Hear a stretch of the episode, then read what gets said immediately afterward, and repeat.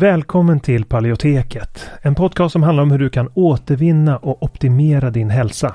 Vi presenterar spännande forskning, praktiska verktyg och inspirerande berättelser som ska hjälpa dig att ta makten över din egen hälsa. Vi som gör podden heter Karl Hultén och Anna-Maria Norman. En bristande maghälsa kan ge symptom i helt andra delar av kroppen. Det är något som många tyvärr inte känner till trots att mer än en miljon svenskar har IBS idag. Alltså problem med magen. Och tyvärr är magproblem i de flesta fall inkörsporten till annan ohälsa. Det kan vara inflammation, diffusa symptom, allergier eller autoimmun sjukdom. Och för att möta den här trenden av växande behov så har vi utvecklat kursen Maghälsa på djupet. Där vi går på djupet med att vända dålig maghälsa som SIBO och IBS. Och det här är viktiga delar av kursen som vi talar om och den senaste forskningen på de områdena. Och vi djupdyker i vad forskningen säger om de senaste naturliga terapiformerna, kostmetoder, kosttillskott, probiotika och så vidare. Och kursen den kickar igång fredagen den 3 maj och har fyra olika faser och tre frågestunder live. Och dessutom har vi olika resurser och guider att ladda ner från kursplattformen. Så du kommer få lära dig allt om hur du kan använda kosten som en väg till läkning. När, var och hur. Hur du kan använda olika kosttillskott och probiotika. Och om du redan är medlem i Hälsodetektiverna så får du som vanligt en rabatt på allt vi gör. Så även den här kursen. Och den här kursen tror vi är en perfekt väg för dig mot en bättre maghälsa där du inte bara får lära dig ett metodiskt tillvägagångssätt för att minska dina symptom utan också förstå de underliggande orsakerna. För att läsa mer om kursen och anmäla dig till den går in på paleoteket.se och klickar på utbildning. Eller klickar dig vidare från länkarna i podcastbeskrivningen. Så varmt välkommen till Maghälsa på djupet. Vi ses där när kursen startar den 3 maj. Innan vi kör igång med dagens tema vill jag påminna om att den här podcasten har ett utbildande syfte och inte utgör medicinsk rådgivning. Nu kör vi!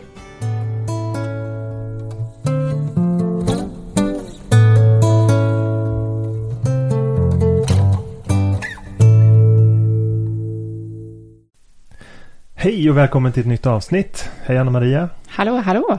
Hur är läget? Det är bra. Mm.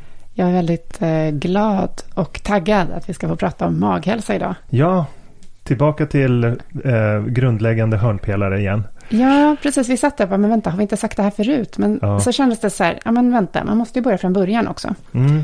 Och vi har ju fått en hel del frågor från medlemmar som som handlar om så, ja, men hur tar man hand om sin tarmflora långsiktigt? Hur ska man äta för läckande tarm och så vidare. Mm. Som är, eh, det påminner om hur viktigt det är att gå igenom grund, eh, grundhörnpelarna för eh, maghälsobygget mm. gång på gång. Och jag tänkte vi har inte gått igenom det på det här sättet förut. Nej, det här är lite som ett, eh, en checklista eller en överblicksavsnitt kring ja, maghälsa. Precis. Mm. Nej, men vi gjorde ju till och med faktiskt en liten omröstning. Vi hade ett medlemsseminarium för förra veckan. Och eh, då körde vi en poll så att folk fick rösta upp olika teman. Och eh, då var det just maghälsa. Mm. Alltså alla teman som blev eh, uppröstade var ju kring maghälsa på olika sätt. Mm. Och det är väl ett tecken på det här med att vad folk tampas med. Mm. Och sen ska vi ta andra teman också, men det ska vi inte avslöja nu. Nej. Precis. Men vi kommer ha, vi tänkte så här, vi kommer ha liksom teman i podden, eh, lite mera för medlemmar och också möjlighet att ställa frågor i våra seminarier kring mm. de här de här temana som vi tar upp i podden. Så att det blir liksom en, ett flöde som kommer göra att du som inte är medlem känner att du verkligen vill bli medlem och prata med oss om det här. Exakt. Ska vi köra? Mm. Um, jag har ju förberett liten eh, text här, som lite anteckningar som jag tänkte bara gå rakt på sak. Mm. För eh, någonting som jag har sagt många gånger det är att eh, det här med maghälsa inte är något nytt utan det finns nedtecknat redan för 2500 år sedan vad Hippokrates sa om maghälsa. Och vet du, kommer du ihåg vad han sa? Mm. All och, hälsa börjar i magen. Ja, och nu visar ju den forskning som kommit de senaste decennierna att han hade rätt hela tiden. Det som händer i magen manifesteras i kroppen. Alltså, en dålig maghälsa leder inte bara till förstoppning, matsmältningsbesvär och övervikt och liknande. Det är bara toppen av isberget. Att eh, mat kan orsaka inflammation. Och att inflammation från magen leder till eh, sjukdom i andra delar av kroppen. Och det är det vad den här senaste forskningen visar egentligen. Att magen är kopplad till hjärnan, magen är kopplad till hjärtat, magen är kopplad till immunförsvaret. Naturligtvis också förmågan att absorbera näringsämnena som driver alla biologiska processer i kroppen och håller kroppen frisk och fungerande. Men har också att göra med maghälsa. Så eh, i magen finns också hela immunförsvaret i stort sett. Och eh, när vi bygger upp maghälsan så ger man alltså immunförsvaret förutsättningar att komma i balans och då minskar symptomen. Och faktum är att eh, de flesta sjukdomar och symptom antingen påverkas av eller beror helt på det som händer i magen. Alltså inte bara IBS, magbesvär och inflammatorisk eh, tarmsjukdom som Crohns och ulcerös kolit utan också ledvärk, inflammationer i kroppen, ehm, hjärndimma, hormonsvängningar, hudbesvär, kognitiva besvär, till och med cancer och hjärtsjukdom kan härledas till det vi äter. Alltså blir maghälsa centralt om du vill leva ett gott liv. Och det vill vi ju, eller hur? Absolut, absolut. Så det vi ska göra idag är att försöka liksom gå igenom en snabbstartsguide i sex steg mm. för maghälsa. Som man då kan liksom checka av lite att man har gjort. Mm, det ska bli... Men först ska vi ge liksom en inramning till det hela. Mm. För att eh, jag, jag, jag, tycker vi måste säga det ändå att det här med eh, hur viktig maghälsan är. Det är någonting som är så under eh, uppmärksammat. Både i mainstream media och inom sjukvården att det är helt absurt. Alltså vi får höra från eh, både medlemmar eh, och eh, personer som vi möter, klienter, om deras möten med den konventionella vården. Och vi följer naturligtvis hur debatten går. Och att Ja, men att, eh, att eh, patienter får höra till exempel att det spelar ingen roll hur du äter för din sjukdom. Mm. Det är snarare regel och undantag. Till och med när det gäller eh, eh inflammatoriska tarmsjukdomar. Ja, till och med det. Det är helt galet. Nej, men där, det var en, en podcastgäst som vi hade som berättade om läkarna i Indien. Att det är första frågan som de ställer är, ja, hur, hur har du det med magen? Mm. Och det är ju så rimligt. Det är en fullt rimlig fråga. Ja.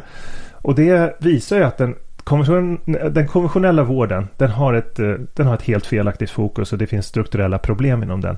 Att ge rätt läkemedel det är omedelbara fokuset som en läkare har idag. Och samtidigt så har jag hört uppgiften att ungefär 12,5 timmar nutrition läser läkare på sin grundutbildning. Vilket motsvarar två till tre veckors studier. Det är ingenting. Nej. Det är ingenting. Alltså finns ingen kunskap om hur maten interagerar med immunförsvaret, hur därmed maten interagerar med och styr hela eh, bäringen, hela riktningen på vårt livs hälsa mm. som avgörs av, det vi stoppar i munnen. Det är fullkomligt galet att landets läkare inte kan det som vi ska berätta om idag. För eh, tarmkanalen har ju en yta som motsvarar en hel eh, tennisplan. Och bakom den ytan finns i stort sett hela kroppens immunförsvar under ett tunt lager av cellen. Och samtidigt så innehåller ju maten vi äter immunpåverkande tarmirriterande ämnen. Framförallt eh, spannmål och baljväxter men också mycket annat i processad form. Och att det inte skulle påverka inflammation och därmed sjukdomstillstånd av olika slag. Det är helt orimligt. Och det här behöver all sjukvårdspersonal egentligen känna till. Mm. Jag tänker att eh, förhoppningsvis har vi en hel del läkare som är intresserade av det här. Men det är väl liksom systemfelet också att de har så kort tid på sig att hjälpa klient, eller patienten. Och då kan, är det bara ett piller som man hinner med.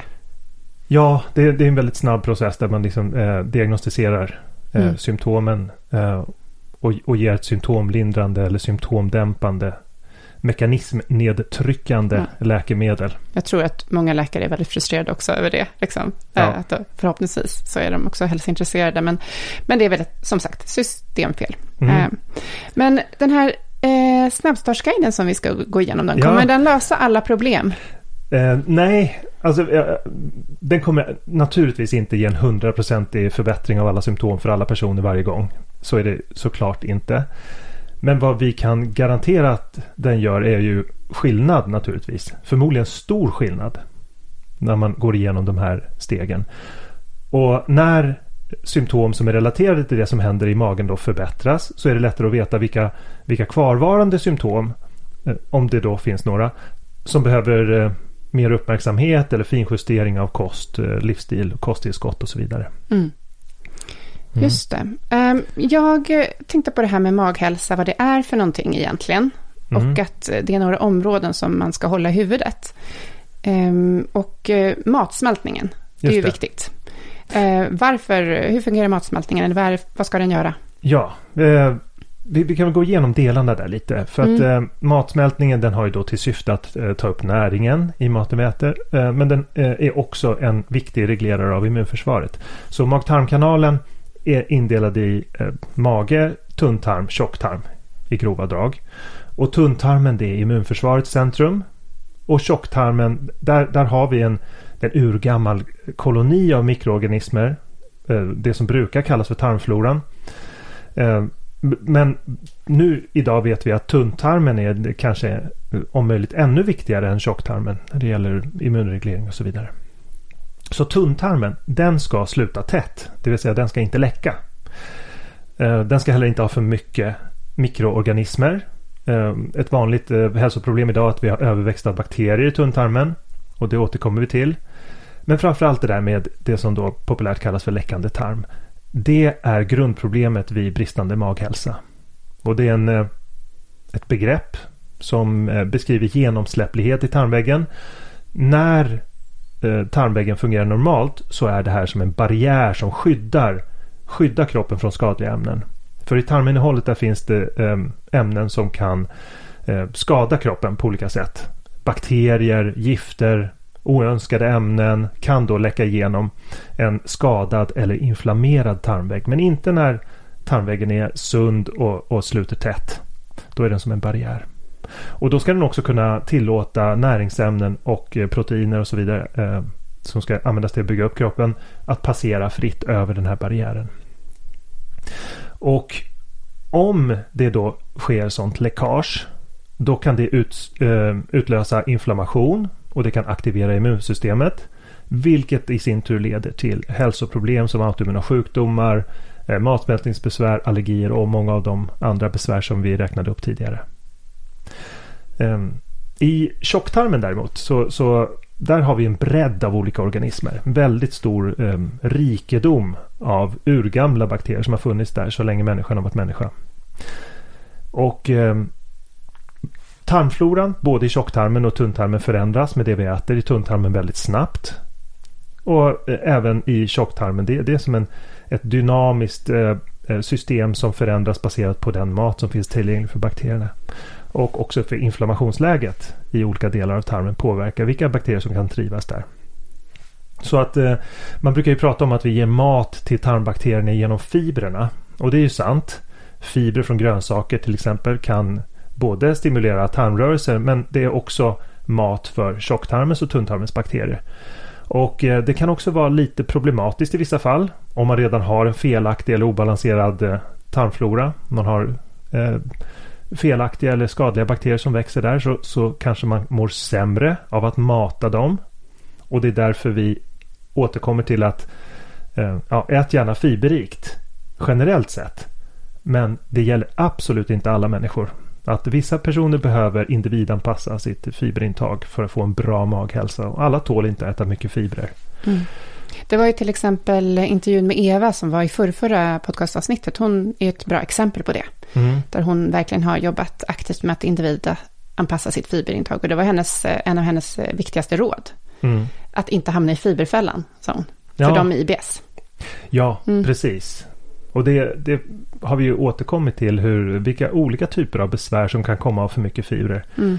Och ett annat exempel som jag tror jag nämnde nyligen var ju den här eh, eh, fiberstudien för förstoppning till exempel. Mm. Som, där man testade olika nivåer av fibrer i kosten och där noll fibrer var det som gjorde samtliga försökspersoner med kronisk förstoppning helt symptomfria. Mm. Så det, det, är intressant att eh, normalt sett är rådet från sjukvården att Ja, fibrer det binder vätska i tarminnehållet. Det gör så att vi får en bulk där. Och gör att det blir då lättare att gå på toaletten. Till viss del så, så kan man väl se att det stämmer att det ökar genomströmningen i, mm. genom tunntarmen om man har mycket fibrer. Men det är också så att ja, det kan, om det matar fel bakterier där så påverkar bakterierna eh, motiliteten, alltså tarmrörelserna och kan orsaka förstoppning i vissa fall. Mm. Så, så ja. det är inte samma rekommendation till alla helt enkelt. Men att individen passar det är i alla fall ett, en rekommendation till alla. Eftersom Absolut. det är, olika magar kommer reagera olika på fibrer. Nu hamnade jag mm. på en avstickare. Nu gjorde du ju, för vi var inte nu, nu skulle nej, vi börja från början. Börja fem steg. Fem steg, nej sex steg blev det. När sex vi steg. satt och laborerade ah, ja, här. Bra. Sex steg till bättre maghälsa. Och vi och kanske det... ska säga det, vi gör den här checklistan och lägger ut den på plattformen till medlemmar så man kan ladda ner och checka av. Eh, Just det. Men, du kan, men annars får ni ta fram eh, papper och penna. Eh, Just det, medlemmarna kommer kunna ladda ner, exakt. Ja. Kommer vi gå igenom alla här i podden eller skulle vi? Ja, men i stort sett, men jag tänker att vi kanske det beror på, vi kanske inte hinner prata om alla punkter precis. Men vi kan, eh, det, absolut, eh, det viktiga och det man behöver veta går vi igenom nu. Mm, perfekt. Så det första rådet är då eh, att undvika mat som orsakar läckande tarm och en obalanserad tarmflora. Ja, exakt. Och det finns ju ett visst antal livsmedel som försämrar maghälsan, som vi vet försämrar ja. maghälsan och orsakar läckande tarm. Och det här, för den utbildade lyssnaren så kommer det här inte vara något nytt, men det här är alltså det första steget. Att man måste utesluta vissa livsmedel för att uppnå en bra maghälsa. Det här baseras till stor del på symptom naturligtvis. Men det inkluderar processad mat med tillsatser och halvfabrikat. Här finns det en lång rad tillsatser som kan irritera tarmen och, och påverka tarmfloran negativt. Vi har socker i stor mängd som är något som leder till problem på lång sikt. Särskilt att dricka socker eh, i dryckesform och det bidrar då till överväxt av bakterier i tunntarmen. Livsmedel med gluten orsakar högt sonulin i tarmväggen, får eh, tarmen att börja läcka och dessutom så innehåller de här livsmedlen mycket FODMAPs som kan eh, leda till läckande tarm på andra sätt. Eh, mejeriprodukter. Eh, för mjölkprotein är vanligt förekommande i överkänslighetsreaktioner det betyder inte att det är ohälsosamt att äta alla mejeriprodukter sådär. Men eh, det finns laktos där, det finns FODMAPs där och det gör att man ska vara uppmärksam på hur mejerier påverkar. Det är bättre att börja med att undvika det i ett, ett flerstegsprotokoll för att, eh, för att räta upp en havererad maghälsa kan man säga. Och sen så finns det också vissa saker man behöver känna till med alkohol och eh, läkemedel. Vissa mm. läkemedel. Mm. Eh, som man kan behöva se över och då är det NSAID-preparat och alkohol naturligtvis orsakar läckande tarm. Mm. Ja, men det här är ju väldigt viktiga eh, områden. Eh, det, ibland blir man ju förvånad över att folk faktiskt dricker socker. Eh, mm. Eh, och många, eh, det brukar komma fram efter ett tag också det här med att dricka vin liksom några gånger i veckan och sådär. Ja. Det är många nu med bag-in-box våra föräldrars generation ja, jo, har bag-in-box hemma. Vi blir alltid förvånade över hur, att man har det, eh, ja. för vi har inte det själva. Um, men liksom, det blir ju ganska mycket socker då. Ja, och som, det är som göder som... de här uh, ja, framförallt bakterierna i tunntarmen. Uh, ja, men det är kanske, kanske uh, inte så mycket socker just av, av vinet naturligtvis, men det är ju väldigt, väldigt starka gifter när, mm. när eh, när alkoholen bryts ner framförallt så blir det eh, väldigt giftiga intermediärer där. Sen är acetoacetat som eh, är väldigt giftigt. Mm. Och som då tycks orsaka överväxta bakterier i tunntarmen men som också orsakar läckande tarm i sig. Och det belastar levern, orsakar inflammation i levern, fettlever och så mm. vidare. Mm. Eh, där finns det ju, ja, alkoholen är en stor eh, grej sådär. Och det mm. finns ju vissa individer som verkligen går igång på alkohol och njuter väldigt mycket av det. Mm. Och det är någonting som eh, underminerar maghälsan helt. Särskilt när man dricker det varje dag. Mm. Ja. Mm. Bra, ska vi, ska vi nöja oss här? Eh, vid checklistan och inte prata mer om de här områdena? Ja. Mm. ja. Okej, bra. Då går vi igenom till att vi ska inkludera stödjande livsmedel. Och eh, som liksom kan eh, läka en läckande tarm eller bidra till läkande av ja, läckande tarm. För idag så, så, det har ju kommit en hel del eh, kliniska studier och i den här artikeln som då går att ladda ner sen eh, på plattformen där, där länkar jag till 28 kliniska studier. Och några av de första exemplen på kliniska studier rör kollagen. Kollagen eh, stödjer läkning av tarmväggen. För där finns det en aminosyra, eh, glycin bland annat, finns i kollagen har visat eh, sig ha en viktig roll i att stärka tarmens barriärfunktion och, och också eh, hjälpa till att läka och motverka läckande tarm. Mm. Och en del studier visar att det ökar eh, tarmens produktion av musin då som är ett eh, slemmämne som skyddar tarmväggen kan man säga. Eh, protein. Eh, och eh, det hjälper till att hålla tarmbarriären tät. Eh, så kollagen mm. är väl det första. Det är ju en väldigt bra sak att ha som en rutin i att spara benen till exempel när man tillagar kyckling. Ja. Och sen så kokar de eh, lite extra. Och sen så gör en soppa på det. Ja. Jag tänker så här, att, att, ha liksom ett flöde av hur man hanterar det, att man inte slänger bort benen, utan att man... Eh, det behöver inte vara så avancerat. Jag tänker att många som börjar koka benbuljong gör det liksom, men nu ska vi köpa märgben och nu ska vi liksom göra det här. Mm. Ett riktigt eh, stort eh, benbuljongskok, men vi använder väldigt mycket kycklingben. Ja, och det finns ju också i, eh, i hud och bindväv, mm. vilket gör att om man kokar kyckling så kan man ju se när man kyler av buljongen och den stelnar till en gelé, då vet man att den är rik på kollagen mm. och på glycin. Och den behöver inte koka så länge ju. Alltså kycklingbuljong behöver inte koka så länge. Nej, det, det, är ett väldigt enkelt sätt att, att, att, använda den buljongen i början av läkningsprocess hjälper oerhört mm. bra. Och sen så om man ska koka ben och så med broskgrytor behöver man ju koka dem lite längre för att, för att lösa upp eh, brosket. Mm. Ja, men bra. Ja. Sen är det också fisk med omega-3 som stödjer läkning. Vi har eh, eh, fibrer och prebiotika som kan bidra hos vissa individer som inte får magproblem av det. Stödja bildandet av kortkedjiga fettsyror och också mata bra bakterier i vissa fall, vissa eh, prebiotiska fibrer. Ehm, sen har vi också fermenterade livsmedel där probiotiska bakterier mm. kan eh, mota bort sämre och mer inflammatoriska bakterier i tunntarmen. Det är där vi är intresserade av att få en effekt. Då vill jag bara hänvisa till avsnitt 87 där vi pratar om mjölksyring. Ja. Eh, hur mm. man gör mjölksyrade grönsaker. Ja. Eh, och sen har vi också speciella avsnitt om omega-3 faktiskt. Vi fördjupade oss i det under, under eh, coronapandemin där. Mm. Men där du verkligen, jag vet inte om vi pratar så jättemycket om maghälsa där, men väldigt mycket kring immunförsvaret, hur det påverkar immunförsvaret, omega-3. Ja, så att avsnitt 79. Mm, bra. Um, där pratar vi också om zink. Mm. Avsnitt 78. Och det är någonting som också är, inte bara eh, skyddar mot infektioner. Det har ju mycket med läkning att göra, zink. Det har en roll också i att stärka tarmens läkning och eh, immunförsvaret eh, där. Det motverkar läckande tarm i flera kliniska studier. Det är en viktig del av de proteiner som utgör tarmens barriär. Och brist på zink har visat sig försämra tarmbarriären och, och då ökar risken för läckande tarm. Så har man också sett att zink kan hjälpa till att reglera immunförsvaret eftersom eh, zink är en viktig funktionell komponent i många av de eh, protein som reglerar immunförsvaret. Och på så vis kan det bidra till minskad inflammation och eh, minska risken för läckande tarm. Mm. Och var finns zink då? Ja, zink i praktiken så finns zink mest i rött kött. I, mm. Om man ser till vad människor i Sverige får sitt zink ifrån så är det rött kött. Mm. Sen finns det exempel på andra i form av skaldjur, framförallt ostron som har jättemycket zink. Men i praktiken så blir det inte en betydande källa. Mm. Även om det är väldigt rikt på zink. Så jag menar ostron, ja visst på västkusten, fantastiskt om man kan få tag på det. Men, men basen i zinkintaget kommer från rött kött. Ja, vi har ju till och med en lista i det där blogginlägget, uh, alltså kopplat till det där avsnittet, ja. uh, 79. Uh, där finns det en, nej 78, mm. där finns det en lista och där kan man se att ostron innehåller 50 milligram per 100 gram.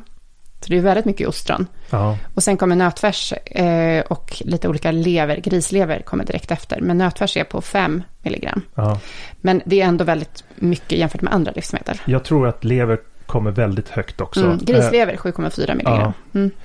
Mm. Um, och det i, efter det så kommer naturligtvis rött kött. Då. Och kycklinghjärta ligger högt upp. Du äter ganska mycket kycklinghjärta.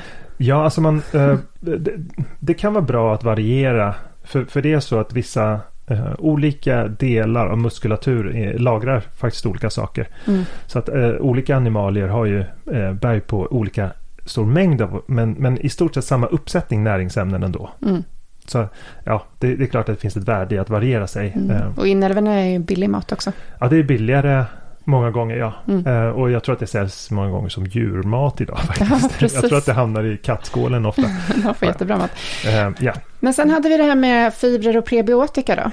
Ja, fibrer och uh, prebiotika eh, är eh, Ja, det, det, helt enkelt matar ju bra bakterier. Jag tror att jag nämnde eh, prebiotika. Eh, gjorde jag inte det? Jag tror inte det. Det kanske du gjorde lite ja, snabbt. Det, bildar, det bidrar till bildandet av kortkedjiga fettsyror. Mm. Precis, så att mm. om man inte får ont i magen av det så är det bra. Ja. Mm. Eh, precis, och det, det, det, är något som vi ska gå in på i framtiden. Eh, lite mer hur man kan eh, mm. gå tillväga för att åstadkomma det. Så punkt tre då i den mm. här eh, stegvisa checklistan, det är att testa olika kostupplägg och utvärdera hur du mår. Vi har ju gått igenom olika livsmedel här, mm. men det finns ju också olika kostupplägg. Ja, precis. Alltså ett annat sätt att se Alltså nu, nu började vi prata om ta bort den här maten som orsakar läckande tarm. Ett annat sätt att se det är ju att se det konceptuellt i form av de här olika dieterna. Mm. Och eh, det finns flera bra kostupplägg som fungerar då kanske olika bra för olika personer naturligtvis. Men det viktigaste här är att komma ihåg att lyssna på kroppen. Inte lyssna på så mycket vad andra säger om vad som borde vad effekten borde bli. Mm, inte vad vi säger heller. Nej, alltså jag, jag, i och för sig tycker jag väl att personer som, eh, som vi som har som hela vår grej att vi ska hjälpa verkliga människor med verkliga problem. Vi har väl kanske ett lite, mm. vi har en liten edge kan jag tycka. Mm. Mot personer som sitter bakom ett skrivbord och liksom teoretiserar. Mm. Men eh, vi, jag menar, vi har ju inte någon stake i det här. Vi, vi tar det som fungerar helt mm. enkelt. Vi använder de bästa verktygen hela tiden. Ja, men ändå är huvudbudskapet lyssna på din kropp. Ja, mm. i grunden så handlar kostupplägg som man då kan välja. De, de, de, den största bredden av kostupplägg handlar om ett, att, att se kost utifrån ett evolutionärt perspektiv naturligtvis. Så paleokosten är väl en av de bästa utgångspunkterna för att eh, läka tarmen och uppnå en bra maghälsa. Där tar man nämligen bort processad mat. Man tar bort mejeriprodukter, socker och gluten. Där har man det, hela paketet. Mm. Och samtidigt betonas hela råvaror. Den är rik på grönsaker, hälsosamma fetter, näringsrika animalier. Det här är också ett lågallergent upplägg eftersom det tar bort alla de vanligaste allergenen. Så det är ett bra upplägg, men man kan också välja ett glutenfritt upplägg eftersom det minskar sonulin och minskar på FODMAPs vilket leder till bättre läkning. Man kan välja en ren låg, låg FODMAP-kost. Bara en sak om låg, um, glutenfri kost. Att det inte är så bra med de glutenfria produkterna nej, som nej, finns nej. i butiken. Det här är grundkurs, men det är lika bra att säga det. Att ha naturligt eh, I och med också att de innehåller ofta de här förtjockningsemulgeringsmedel, olika, olika, som kan störa tarmfloran, eller hur? Ja, mm. precis. Mm. Emulgeringsmedel är ju, då är det matprodukter. Det, mm. Vi menar naturligt glutenfri kost då. Mm. Eh, sen är det låg FODMAP-kost. Där finns det en minskad mängd fermenterbara kolhydrater som kan irritera tarmen. Eh, genom att mata de här bakterierna i tunntarmen. Ehm, och eh, har man en skadlig tarmflora så kan det bidra till. Ehm, mm. Så att en låg FODMAP-kost kan också fungera. AIP, det autoimmuna protokollet, som också eliminerar potatisväxter, nötter, alkohol, kaffe och sånt. Eh, det är ett av de mest effektiva uppläggen för att motverka läckande tarm. Det är också lite större ansträngning kanske, men paleokost är ju väldigt nära där. Sen finns det också karnivorkost som ger tarmen väldigt snabb vila för att ge minskad inflammation, tillåta läkning. Och det tycker jag är en väldigt bra lösning, särskilt på kort sikt för snabba resultat. På längre sikt kan det vara betydligt svårare med följsamheten där. Mm. Eh, många går in med hull och hår och blir eh, väldigt eh, taggade och vill göra allting rätt och så, men sen så är en sån extrem elimineringskost är väldigt svår att hålla i längden. Mm. Men den är ett väldigt bra upplägg för att läka tarmen stegvis med de här stegen som vi nu är inne i. Ja, och vi brukar väl ofta använda det under en begränsad period. För vissa individer. För vissa individer, mm. alltså att man kan använda carnivorkosten och du gör ju det ibland, mm. nästan som en fasta. Eh, så äter du carnivorkost ibland. Och vi, och också under, efter magsjukan till exempel. Som nu efter helgen. nu efter helgen? ja, och jag fick för, alltså jag har just, jag återkommer till det här experimenterandet som jag håller på med. Mm. Um, och den här helgen så experimenterade jag med jordnötter. Mm. Eh, och det är ju kanske inte något som man ska experimentera så mycket med. För jordnötter har det är väldigt starka lektiner i jordnötter. Mm. Och det var en intressant eh, resa. Men nu börjar mina symptom bli bättre. Efter fem dagar ungefär som det tog för att bli bättre igen. Ja. Men det är inte så... Ja. Eh, det är inte att rekommendera. Inte att rekommendera. Mm. Då är det mm. tillbaka till eh, då är det tillbaka till någon slags läkande mm. Den var ju ändå i gruppen baljväxter som du, som du eh, sa att vi inte skulle äta. Ja. Mm. Men, men jag, vill bara gå tillbaka lite till de här kostuppläggen. Eh, eh, du tycker lite att vi ska dra igenom det snabbt, men jag tänker så här, en paleokost, ja men det är ju, eh, det känns ju, det är ju väldigt långsiktig kost, det är ju inte så svårt att äta det egentligen. Eh, Medan vissa av de andra, glutenfri kost är inte heller svårt, men vissa av de andra är ju mer som elimineringskost, ja. eh, som är någonting som man gör i en begränsad period. Ja. För att sen landa i en individanpassad kost. Så är det ju både med en låg FODMAP-kost och med AIP. Ja, precis. Eh, så att, och, och ett, ett misstag som många gör kanske är om man äter AIP, att man bara fortsätter med det utan att börja den här individanpassningen. Ja. För det är viktigt att göra det för att det ska kunna bli långsiktigt hållbart och för att man ska lära sig någonting. Ja. Eh, med hjälp av metoden. Och det är den vi beskriver i Autoimmun handbok. Och Precis. samma sak där med karnivorkost, att man kan använda det på liknande sätt. Ja, det är grund för eliminering. Mm. Eh, det, det, det, är den som är, den som är startpunkt, mm. men inte en slutpunkt. Mm. Därför att det finns ju inte någon poäng med att hålla på och betrakta eh, kostupplägg som någon slags heliga stentavlor. Mm. Som är liksom skrivna och, och, som ska följas. Alltså och moralisera över olika... Det, jag är ganska ointresserad av moraliska eller det här moraliska synsättet på olika livsmedel. Mm. Att se dem i helt svartvita termer. Mm. Alltså att se att det här är de dåliga eh, det här är den dåliga mat. I alla fall när det handlar om rena råvaror. Så mm. Mejeriprodukter. Ja, bra eller dåligt? Nej, det, det är varken bra eller mm. dåligt. För vissa individer så är det eh, jättedåligt. Medan det för andra kan vara helt okej okay att inkludera till och med hälsofrämjande och mm. så vidare. Men när det gäller paleokost så är det ju många som också äter 80-20. Mm. Så att, att det här med att man äter på ett visst sätt när man äter hemma till exempel och sen kanske man går bort och då äter man, är man lite mer flexibel. Ja, Om precis. man inte har så tydliga överkänsligheter utan man vill bara äta hälsosamt. Ja. Mm. Bra, då mm. går vi till nummer fyra. Mm. Tänk på när, hur och hur ofta du äter. Ja. Det är För... ju viktigt att tarmen får vila, eller hur? Ja, precis. Och eh, fasta är ju ytterligare en sån eh, faktor som vi vet kan bidra till att tarmen får vila och bidrar till läkning. Så eh, om, man, om magen kan få vila åtminstone 8 till 12 timmar. Mm. Minst. Eh, helst eh, eh ja, mer. Lite mer än 12 timmar. Eh, och man kan ju experimentera där med hur mycket som krävs. Men vissa upplever en otrolig lättnad av att kanske ta två måltider per dag. Sådana här 16-8. Mm fasta. Eh, och eh, det innebär ju att man ändå kan äta två måltider ordentliga. Mm. Eller så kan man äta frukost, lunch, middag och inte hålla på att småäta på kvällen. Det är väl själva grunden mm. egentligen. Ja men verkligen, det är lätt att man blir sugen där på kvällskvisten. Ja. Om man kan undvika det, då är det lättare för magen att, alltså att inte ha en massa mat i magen på natten. Ja, för immunförsvaret mm. att reglera och att inte ha hela tunntarmen full av näring under hela dygnet. Mm är det en fördel. Mm, då har man hunnit eh, smälta maten också. Ja. För att matsmältningen eh, lägger ju av där på kvällskvisten. Ja, precis. Mm. Mm. Eh, sen är det här med småätandet då. Eh, det är väl någonting som vi reagerar på med skolan, liksom, att det, är, det ska vara så mycket mellanmål.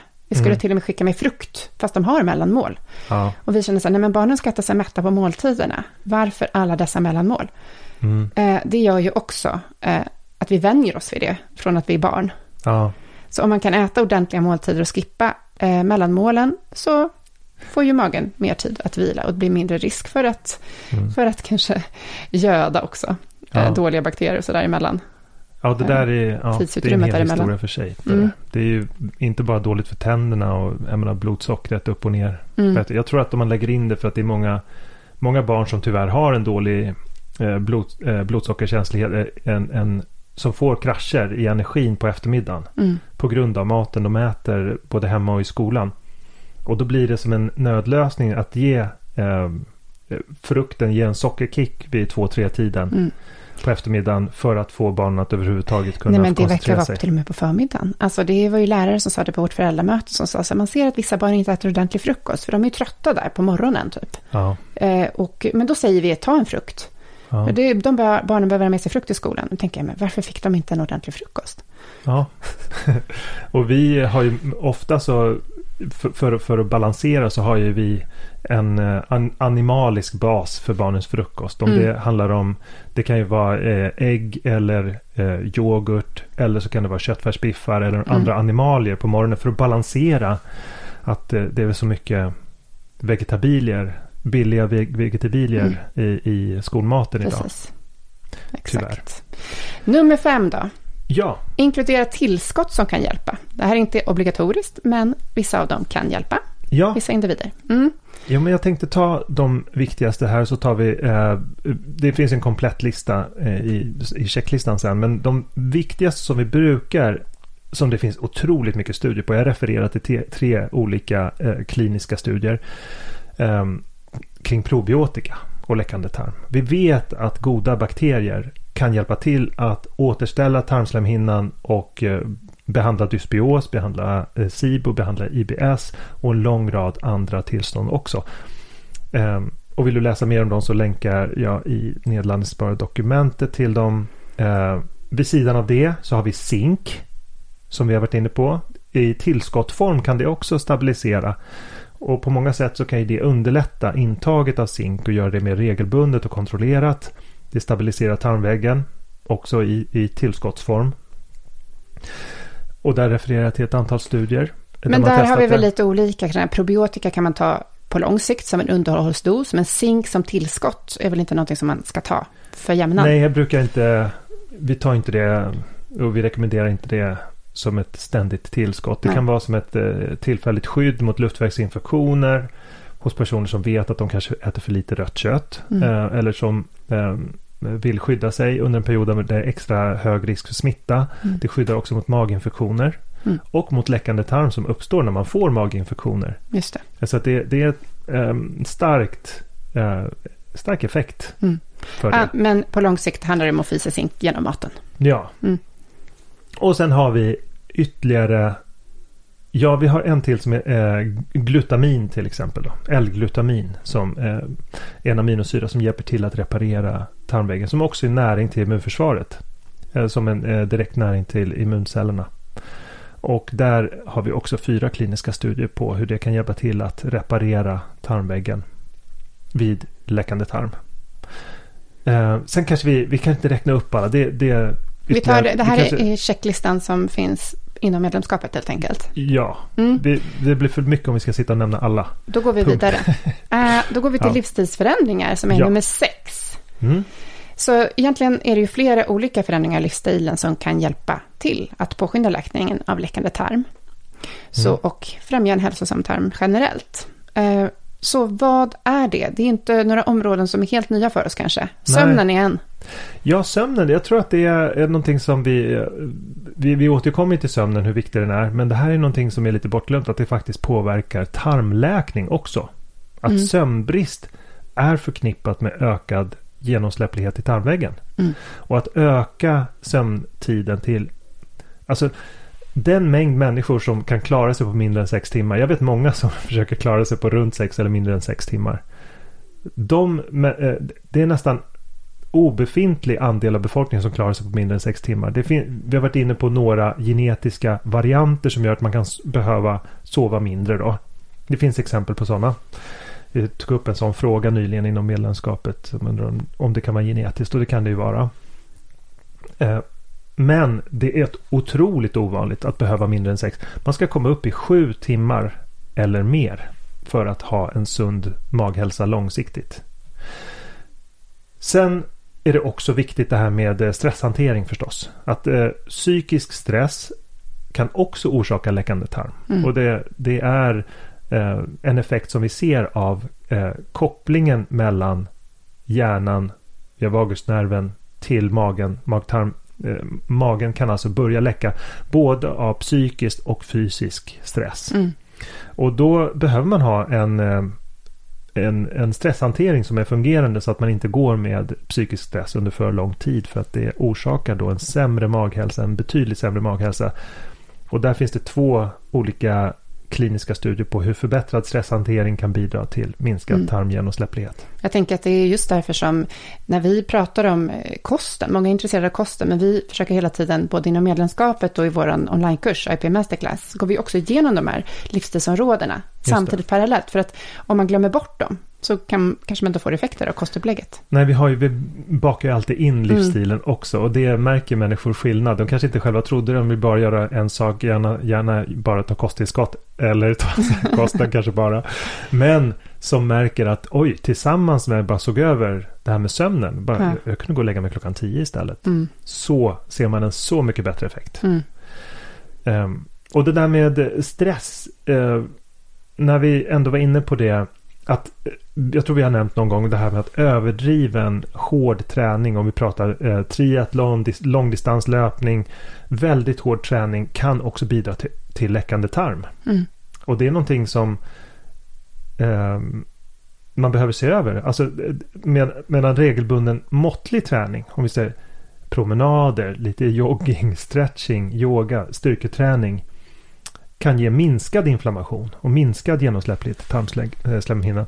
Då, då eh, är det viktigt att, beroende på vad man har för träning. Vissa har ju en väldigt eh, är ju sådana där arbetshästar. Jag har en, mm. en nära vän som är en riktig sån mm. arbetshäst som liksom gillar att slita. Mm. Liksom. Och det är någonting som man kan bygga upp en tolerans för så att man inte får lika mycket läckande tarm med tiden naturligtvis.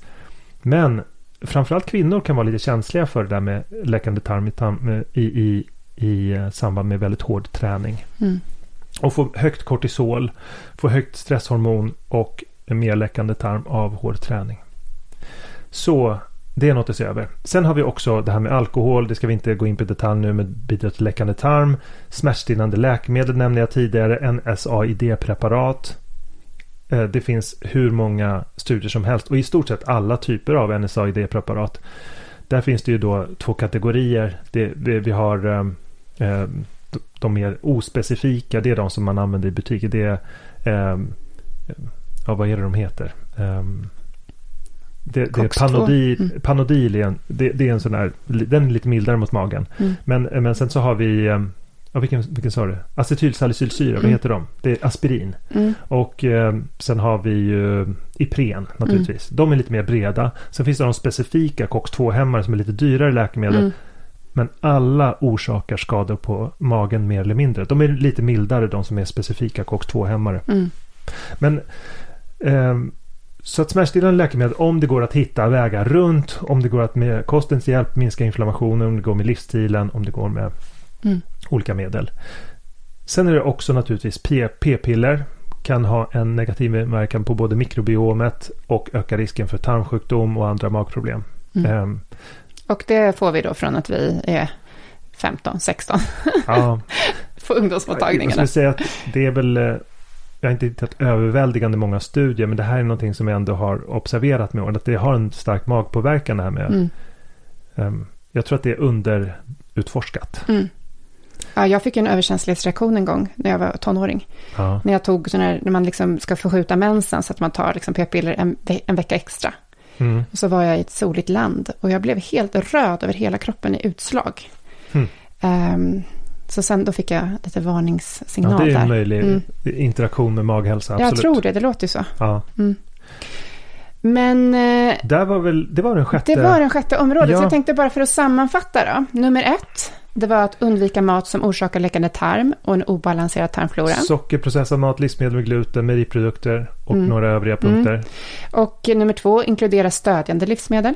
Sen testa olika kostupplägg som du kan eh, utvärdera hur du mår. Mm. Och det, där är ju sådana eh, ja, som paleo eller AIP. Mm. Två väldigt bra alternativ. Det som underlättar är också att det finns recept på de områden, på det kostupplägget som man vet att man, ja. att man äter. Men man kan äta 80-20 om man inte har jättemycket hälsobesvär. Punkt Så, nummer fyra. Ja, tänk på när, hur och, och hur ofta du äter. Ja, se till att tugga maten ordentligt också. Jag vet inte om vi nämnde det. Nej, det glömde vi säga. Ja. Men äta långsamt och tugga maten ordentligt. Ja. Mm. Sen, ta gärna tillskott som kan hjälpa, i alla fall under en begränsad tid. Där är vi inne på probiotika, zink, L-glutamin och eh, ytterligare fem stycken som vi går igenom eh, i punktlistan, i checklistan. Sen livsstilsförändringar. Sömn, stresshantering, inte så överdriven rätt träning. Form av träning. rätt form av träning. För det mm. bidrar till bättre maghälsa att mm. träna. Eh, alkohol, smärtstillande läkemedel och p-piller. Det här ja. är liksom grunden för hur man möjliggör en bra maghälsa. Mm. Och det här kommer, om man inte har jobbat med de här bitarna förut, så kommer det här leda till resultat. Mm. Det kan man ändå garantera. Sen det, som jag sa tidigare, det löser kanske inte alla problem för alla människor. Men det, man blir förvånad över hur många problem det löser för personer som kanske inte ens visste att de hade magproblem. Nej, för man pratar ju inte om magen. Nej, och det är inte alltid symptomen kommer direkt från magen. Nej. Det är någonting som också dök upp eh, nyligen i en fråga på forumet. Så här, mm. men, eh, ja, just det. Överkänslighetsreaktioner på liksom skaldjur eller om det var... Ja, mm. att, eh, ja, det är inte säkert att symptomen kommer direkt från magen. Och så är det inte med ja, men hudsymptom till exempel. Mm. Eller om man får migrän. Det är inte så intuitivt att ja, men det här beror på någonting. En kombination av olika faktorer som har med min maghälsa att göra. Mm. Precis. Men. Nej, men, eh, bra, då har vi sammanfattat. Eh, men jag skulle bara vilja återknyta lite till, nu har vi nämnt medlemskapet här jättemånga gånger. Så nu är det dags för reklam. jag skojar. Nej, men jag tänkte så här, du, du säger det, frågor som har dykt upp i forumet. Och bara förklara lite vad vi gör inom hälsodetektiverna. Ja. Eh, för att eh, eh, vi har ju ett forum där vi eh, samtalar med våra medlemmar. Och eh, man har möjlighet att ställa frågor och vi svarar en gång i veckan. Och det har varit väldigt, eh, väldigt uppskattat. Vi hade inte det i början, men sen vi hade det så har det blivit mer aktivitet. Och flera har sagt att, att det liksom gör att de inte ramlar av. För det kan ju vara ibland att man stöter på något problem. Och då är det lätt att bara lägga allt åt sidan. Men då kan vi hjälpa till, bara liksom putta över kanten så att man fortsätter med det man har tänkt. Mm. Och hitta lite riktning och sådär. Så sen har vi ju eh, hälsoutmaningarna också som har varit väldigt kul. att Nu har det varit sån jäkla fart i, ja. i forumet. Det har varit mycket engagemang. Och det har varit väldigt roligt att eh, eh, det både har samlats medlemmar som har varit med länge men också nya som har dragits med. Och då får liksom de här gamla rävarna liksom bidrar med sin... Ja, de är ju jätte, jätteduktiga och kunniga och har gjort mycket redan. Ja. Så att eh, vi försöker utveckla den här hälsoutmaningen Reset 30 från gång så att det kommer lite nya grejer. Mm. Men vi fokuserar mycket på rutiner, och morgonrutin och kvällsrutin och sådär. Och få in de här komponenterna av livsstil och bygga på successivt. Mm. Um, så att vi hade en hälsoutmaning som vi avslutade. Men det kommer en ny i augusti har vi tänkt oss. Men under resten av året så är det ju mycket som händer också. Och vi har medlemsseminarier nu. Nästa vecka kommer det vara ett medlemsseminarium eh, utifrån det här temat. Mm. Så att medlemmarna har möjlighet att ställa frågor utifrån det här magtemat som vi nu har diskuterat. Mm. Eh, så att om du också vill vara med eh, och bli medlem så går du in på paleoteket.se medlemskap. Och medlemsseminariet är nu på onsdag va? Tror jag. jag är lite osäker. Den 22. Ja. Och om du hör det här vid ett senare tillfälle så kommer det naturligtvis vara ett medlemsseminarium som kommer inom kort. Ja, det Oberoende är... av när du lyssnar. Ja, men exakt. Vi har ju under våren nu inplanerat några stycken. Och eh, den 22 februari har vi ett inplanerat, den 15 mars och den 5 april. Det här är ju mm. frågeseminarier som eh, bygger då på det som vi har tagit upp i podden, är tanken. Ja, och då får man också tillgång till det här biblioteket av tidigare resurser, inspelade föreläsningar som jag har gjort i minikurser och sådär. Ja, vi har jättemånga mm. intressanta föreläsningar från förra året. Ja. Och en möjlighet att söka på de svar vi har gett. Det är bara att klicka på search så, i vårt forum. Och en sak som jag vill säga också var en, en fråga i, som dök upp i diskussionsforumet eh, här i veckan. Det handlade om det här med stress för mobilstress kan man säga. Att det är mm. svårt att lämna mobilen. Och eh, då var det någon som skojade och sa så här, ja nu, jag hör, nu har hälsodetektiverna blivit mitt nya beroende. Så här. Men det som man kan konstatera är ju att det är mycket lugnare i hälsodetektiverna än vad det är i Facebook till exempel. I och med att vi har bara ett tema, det är hälsa. Det är liksom inte 10 000 grupper och alla ens vänner och reklam. Eh, så att om man lämnar Facebook och sen går man in i hälsodetektiverna istället i vår egen plattform. Så ja. kan man fokusera på hälsa och träffa andra hälsoentusiaster Ja, det kan vara en väldigt stor, alltså det är någonting som man lär sig uppskatta med årant människor som respekterar hälsa i sin livsstil. Mm. Och att, eh, för just den här faktorn med att eh, hur, eh, hur formbara vi är att dras med i människors, den lokala kultur som det kontext vi befinner oss. Mm. Det blir så himla tydligt att man påverkas av de man umgås med. Och det är ju någonting väldigt bra då att det dras med av personer som faktiskt är intresserade av och respekterar mm. hälsa. För det är så många som inte gör det idag. Mm. Som försöker underminera och dra ner varandra. Alltså kan mm. Man manifesterar det på olika sätt. Man, lite krabbor i en hink-grejen. Att man, liksom, man gärna vill ha det dåligt tillsammans också. På samma sätt så kan man ju också ha det bra tillsammans. Ja. Och bli friskare tillsammans. Och det har vi här. Yes. så gå in på paleoteket.se medlemskap. Mm. Slut på reklam. Kanske slut på avsnittet också. ja, just det. Bra. Då ja. tackar vi för idag. Tack för idag. Tack så mycket för att du har lyssnat på det här avsnittet av Paleoteket. Vi hoppas att det har varit till nytta för dig. Om du vill få hjälp att uppnå dina hälsomål står vi redo att hjälpa dig. Vårt medlemskap Hälsodetektiverna är en gemenskap online där du träffar likasinnade, får hälsoinspiration hela året och kan ställa frågor direkt till oss på våra medlemsseminarier. Nu under våren startar också två onlinekurser. AIP Masterclass är kursen för dig som vill lära dig allt du behöver veta om kostupplägget AIP, autonomt protokoll, samtidigt som du blir guidad genom en stegvis process med både läkningsfas, utvärdering och återintroduktioner. Sen har vi kursen Maghälsa på djupet som riktar sig till dig med IBS och misstänkt eller konstaterad SIBO. Vi fokuserar helt på vad du kan göra med kost, livsstil och strategiskt utvalda kosttillskott. För dig som föredrar att läsa finns också våra fyra böcker. Besök paleoteket.se för att veta mer och glöm inte att prenumerera på vårt nyhetsbrev. Du hittar länkar i beskrivningen till podcastavsnittet.